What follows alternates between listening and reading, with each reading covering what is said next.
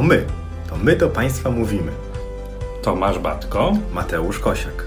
My jesteśmy lekarzami, twórcami portalu eduson.pl I postanowiliśmy trochę urozmaicić portal eduson.pl i zamieścić na nim podcasty. Ale teraz, żeby wyrazić się w tym opisie badania ultrasonograficznego i wyrazić to, co działo się, to, co miało miejsce podczas tego badania, trzeba użyć pewnych specyficznych słów, sformułowań. No bo chodzi nam o to, aby język giętki, jak mawiał wieszcz, powiedział wszystko, co pomyśli głowa. Czasem był jak piorun jasny, prędki, a czasem smutny jak pieśń stepowa. To wcale nie jest tak prosto opisać to, co widzimy na ekranie aparatu USG, zwłaszcza jeśli nikt nas nigdy nie uczył pewnych zasad opisywania, pewnych sformułowań, które wydawałoby się powinny być ustandaryzowane, tak żebyśmy wszyscy rozumieli to ultrasonograficzne Esperanto. No bo nagle dochodzimy do tego, że ten obraz narządów ultrasonograficznych w normie nie jest de facto ignorancją, lenistwem, nie jest de facto ścieżką na skróty, ale być może jest jakimś deficytem pewnego poziomu edukacji. Za każdym obrazem ultrasonograficznym kryją się pewne cechy tego narządu, tych struktur, które oglądamy. Na pewno są nimi powszechnie opisywane w wynikach badań USG wielkość czy położenie takich zmian, ale też przecież stosujemy takie pojęcia jak echogeniczność, echostruktura, jak wzorzec unaczynienia, jak granice takich zmian. To wszystko krok po kroku, we właściwy sposób ułożone w naszym wyniku badania USG, powinno nas czy osobę czytającą taki wynik prowadzić do pewnych konkluzji klinicznych. Oprócz tych słów, których wymieniłeś, mamy jeszcze zróżnicowanie korowo-rdzeniowe, zachowane, niezachowane. Mogą jeszcze śmignąć nam gdzieś na tym opisie nazwiska. A to Płatridla, a to kolumna Bertina. No i oczywiście oprócz samych cyferek pojawiają się informacje poszerzony, nieposzerzony, także i takie.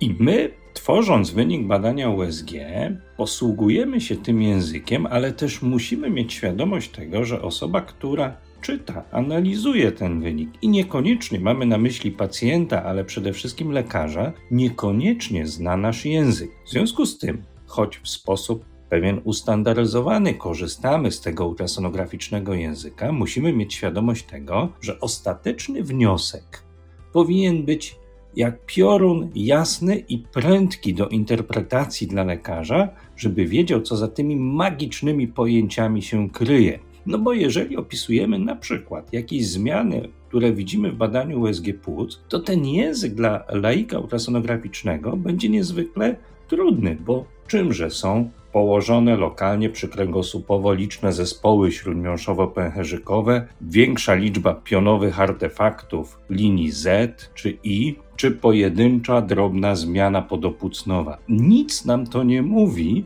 dopóty, dopóki nie nauczymy się zasad ultrasonografii. Albo czym będzie nieco niejednorodna echostruktura tarczycy na obwodzie obu płatów, gdzie widoczne są drobne zmiany płynowe, koloidowe. To są trzy elementy, z jakimi my tu się spotykamy. Po pierwsze, żeby nasz opis odzwierciedlał to, co jest w środku naszego pacjenta, odzwierciedlał na przyszłość, żeby to, co my teraz rejestrujemy, mogło służyć do porównania ze stanem, jaki będzie za 3, 5, 10 lat, że ta wątroba kiedyś była zdrowa, a ta nerka to zawsze była trochę mniejsza od nerki kontrlateralnej i to nie jest coś, co się pojawiło. Po drugie, chodzi o to, o czym wspomniałeś, żeby to badanie odpowiadało na zapotrzebowanie kliniczne. Co z tego, że opis badania ultrasonograficznego ma całą stronę, jak ten biedny klinicysta musi doszukiwać się w tym opisie, gdzie są te treści go interesujące najbardziej. No i jeszcze jest ta trzecia część, a mianowicie umiejętne sformułowanie wniosków, dalszych zaleceń, co z tego badania tak naprawdę wynika. I z tych trzech niezwykle istotnych punktów musimy zastanowić się, co dla nas jest istotne, kiedy tworzymy taki opis. No bo ten pierwszy punkt opisujący właściwości prawidłowych narządów, ich wymiary, echogeniczność, echostrukturę, Często, im dalej w las, im jesteśmy bardziej doświadczonymi ultrasonografistami, nieco skracamy, upraszczamy, wszak wszyscy rozumiemy, że skoro ultrasonografista uważa jakiś narząd za zdrowy, mieszczący się w szeroko pojętych bądź wąsko pojętych określonych granicach normy, to może napisać, że obraz wątroby w badaniu USG jest prawidłowy. Natomiast w punkcie drugim, opisując pewne zmiany patologiczne, stosujmy pewien schemat opisu badania USG, który będzie łatwy do powielenia przez kolejne osoby, które będą ten obraz kontrolowały. Krótko mówiąc, jeżeli widzimy jakąś zmianę ogniskową, załóżmy w wątrobie, ułóżmy sobie w głowie pewien schemat opisywania takiej zmiany, który będzie prosty, logiczny i powtarzalny bez względu na to, w jakim narządzie opisujemy jakieś zmiany patologiczne. Określmy jej położenie, określmy jej wielkość, a w następnym kroku opiszmy cechy ultrasonograficzne. Bez względu, czy to dotyczy wątroby, czy to dotyczy nerki, czy to dotyczy pęcherza moczowego, niech znalezienie jakiejś zmiany ogniskowej wyzwala w nas pewną sekwencję ruchów, słów, które będziemy wykorzystywali. To jest pewnego rodzaju lepienie opisu badania ultrasonograficznego z pewnych puzli, z pewnych elementów. Tylko chodzi o to, żeby w tym naszym opisie, a czasami on może być bardzo długi, nie było chaosu. Taka sekwencja, jaką ty zaproponowałeś, lokalizacja zmiany, charakter zmiany, plus dodatkowe informacje o tej zmianie porządkują pewnego rodzaju ten opis, ale też ułatwiają i nam, i innym wnioskowanie. To sprawia, że im więcej badań będziemy wykonywać, tym szybciej też będziemy w stanie tworzyć pewne opisy, bo ten usystematyzowany sposób spoglądania na pewne zmiany patologiczne będzie nam też ułatwiał wnioskowanie co do tego, czym ta zmiana może być i co należy dalej naszemu pacjentowi zaproponować. Patrząc na przykładową zmianę ogniskową w wątrobie, widzimy zmianę, która jest zmianą litą, jaśniejszą od otaczającego miąższu, no to już wiemy, że taką zmianę określimy w bardzo prosty sposób. W prawym płacie wątroby możemy dodać segment. W segmencie szóstym uwidoczniono dobrze odgraniczoną, litą, hiperechogeniczną, jednorodną zmianę ogniskową o takich i takich wymiarach. Z widocznym unaczynieniem możemy określić wzorzec tego unaczynienia. Taki schemat opisu badania USG będzie bardzo łatwy do porównania w każdym kolejnym badaniu. Ale jak będziemy tworzyć bardzo poetyckie opisy, to nie do końca będziemy w stanie porównać taką zmianę do tego, co widział nasz poprzednik. No bo jeżeli wypłyniemy na szerokie przestworza poezji ultrasonograficznej i napiszemy, że w prawym płacie wątroby uwidoczniono jasną zmianę gruszkowatego kształtu, to już to nic nikomu kolejnemu nie powie, bo być może nie każdy z nas wie, jak wygląda gruszka.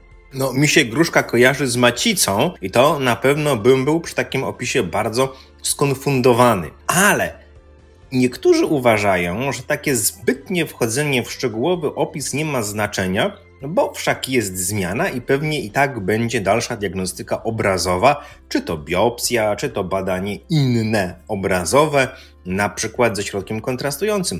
I pewnie tak będzie, ale takie porównywanie zmian jest szczególnie istotne w tarczycy, dlatego że nawet w tarczycy, gdy zmiana jest po biopsji, w biopsji mamy kategorię drugą według klasyfikacji Bethesda, to są pewne czynniki, które bierzemy pod uwagę w badaniu kontrolnym, jak chociażby takie, czy pojawiają się ultrasonograficzne cechy mogące świadczyć o złośliwości tej zmiany. Dlatego ten wyjściowy opis, choć może niektórym się wydawać nadmiernie skrupulatny, będzie wykorzystany dopiero za jakiś czas. I to prowadzi nas do bardzo istotnego wniosku. Twórzmy dokładne opisy, ale unikajmy w tym punkcie naszych rozważań na temat języka ultrasonograficznego sformułowań histopatologicznych bądź tych poetyckich, o których wcześniej mówiliśmy. Zamiast pisać, że w prawym płacie wątroby widzimy zmianę o charakterze naczyniaka, albo nie daj Boże pisać wprost, że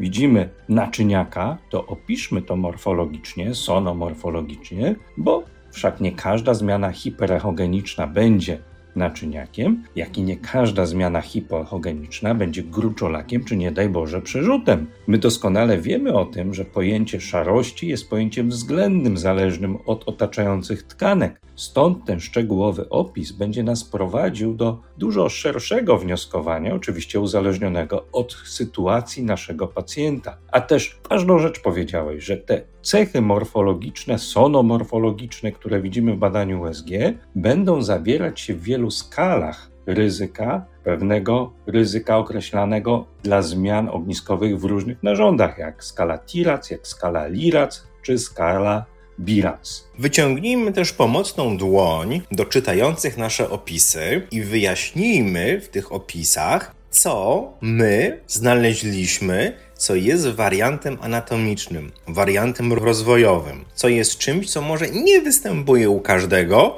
ale co jest też czymś, co u każdego, u którego wystąpi, nie wymaga leczenia czy dalszej diagnostyki. Takich zmian może być całkiem sporo, a to się okaże, że ktoś ma wyrostek haczykowaty, trzustki, a to się okaże, że ma jedną czy dwie śledziony dodatkowe, a to się okaże, że ma garb śledzionowy nerki lewej, albo dodatkowo będzie miał pozostałość moczownika w okolicy pęcherza moczowego. Pamiętajmy, o tym, żeby zaznaczyć wszystkim, którzy to będą czytali, żeby pomóc, żeby nie wpuszczać nawet naszą skrupulatnością biednego pacjenta w tunel diagnostyczny, z którego i tak nic nie wynika, bo wszak to, co wymieniliśmy, to pełne zdrowie. Bo o ile w samym opisie jesteśmy na swój sposób skrupulatni, to później, tworząc wnioski, podsumowanie całego badania, bądźmy bardzo wyraziści wobec klinicysty, który czyta ten wynik, żeby rozumiał, co my widzimy w konkretnym narządzie,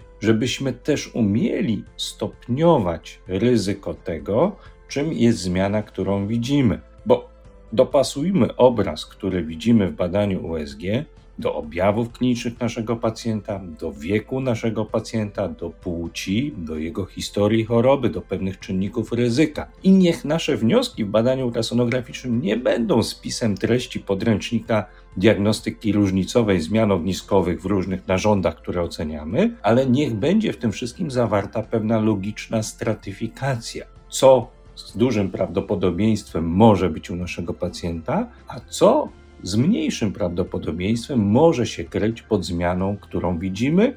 Za każdym razem unikajmy jednoznacznych rozpoznań histopatologicznych, bo nie do tego służy ultrasonografia. A my tak sobie myślimy, że poziom ultrasonografii rośnie, coraz lepiej, szczegółowiej, dokładniej badania są wykonywane i dzięki umiejętnościom, kompetencjom lekarzy i dzięki aparaturze zdajemy sobie sprawę, że tych badań naprawdę jest wykonywanych bardzo dużo, ale ta sfera opisu często jest gdzieś tam traktowana bardzo pobieżnie, bardzo po macoszemu i nam się wydaje, że w etapie kształcenia lekarza ultrasonografisty czasami nieco więcej tej sferze należałoby czasu poświęcić, głównie po to, żeby unikać dalszej niepotrzebnej diagnostyki czy pewnego rodzaju braku porozumienia. Bo jeśli będziemy dbali o jakość naszego języka ultrasonograficznego i doprowadzimy do momentu, kiedy będziemy w sposób usystematyzowany, bardzo podobny, zbliżony do siebie opisywali te same zmiany, które widzimy u naszych pacjentów, to być może zlikwidujemy tą mnogość badań ultrasonograficznych wykonywanych u tego samego pacjenta, gdzie ta sama zmiana przez każdego lekarza jest opisywana całkiem inaczej i biedny lekarz trzymający w ręku pięć wyników badań USG nie jest w stanie nic z tego zrozumieć bo wszak jeden napisze kolumna Bertina, drugi napisze dysmorfia płatowa, a trzeci nic nie napisze, bo to przecież nie jest nic złego i skonfundowany pacjent i lekarz prowadzący generują sobie nawzajem zaburzenia lękowe. A my chcemy razem z Państwem te zaburzenia lękowe rozwiać i dlatego do tematu opisów badań USG wrócimy jeszcze w naszym kolejnym odcinku podcastu. A są takie tarczyce, które krócej się bada niż się opisuje. Na pewno je Państwo znacie. Do usłyszenia. Do usłyszenia.